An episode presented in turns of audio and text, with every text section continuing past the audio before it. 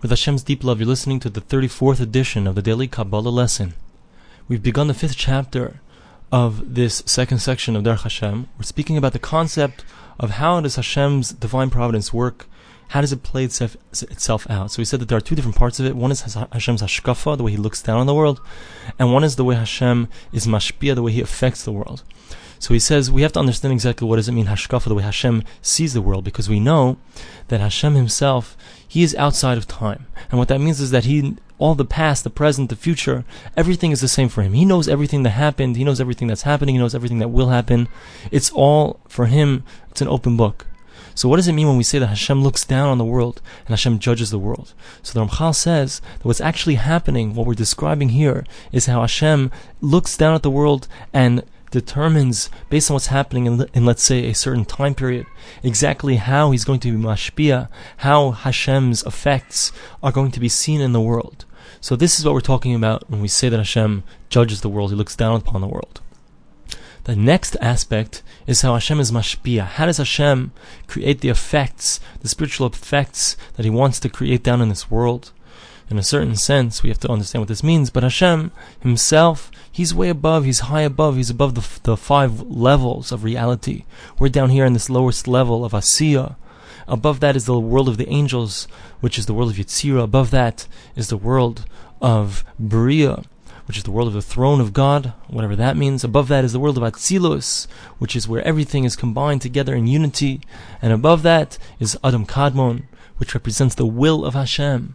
But again, all of these things are below, so to speak. They're outside. These are all creations of Hashem. Also, in another aspect of it, Hashem himself is inside of everything. So he's also outside, he's also inside. But from the perspective of the fact that Hashem is being mashpia, that he's affecting the world, so we look at it like he's all the way on the outside, all the way on the top of the ladder, totally on the top of the rung, so to speak.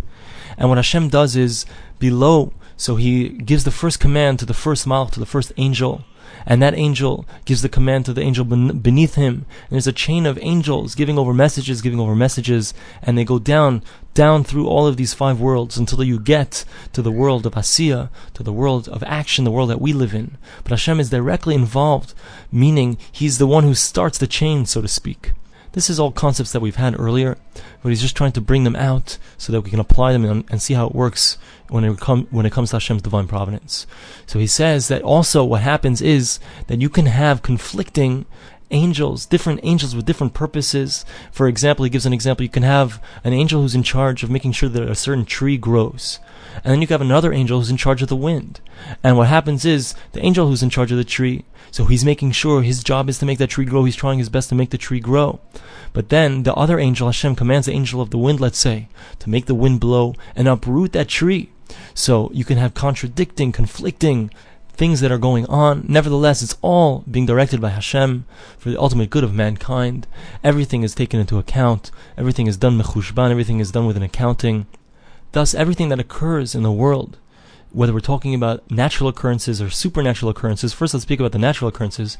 So everything that happens, what's called naturally, is actually not so natural, but it's just that Hashem set it up in this way that this is how things should move. This is this angel is appointed over this concept. This angel is appointed over that concept. All the rules of nature are in effect the way that the angels are carrying out their task, carrying out the command of Hashem. But, says the Ramchal, you can also have a concept of Teva. There are certain things that are the regular way that Hashem is in control of things, but even when everything is in the natural mode, so to speak, even then Hashem is behind everything, every single move, every single thing that occurs in the world. Hashem is controlling it and directing it and keeping the order. Thus, for Hashem, he can, at any moment, if he wants to change the rules of creation, if he wants to change what's going to happen, he wants to create a miracle. So, of course, Hashem has the ability and the option to do such a thing.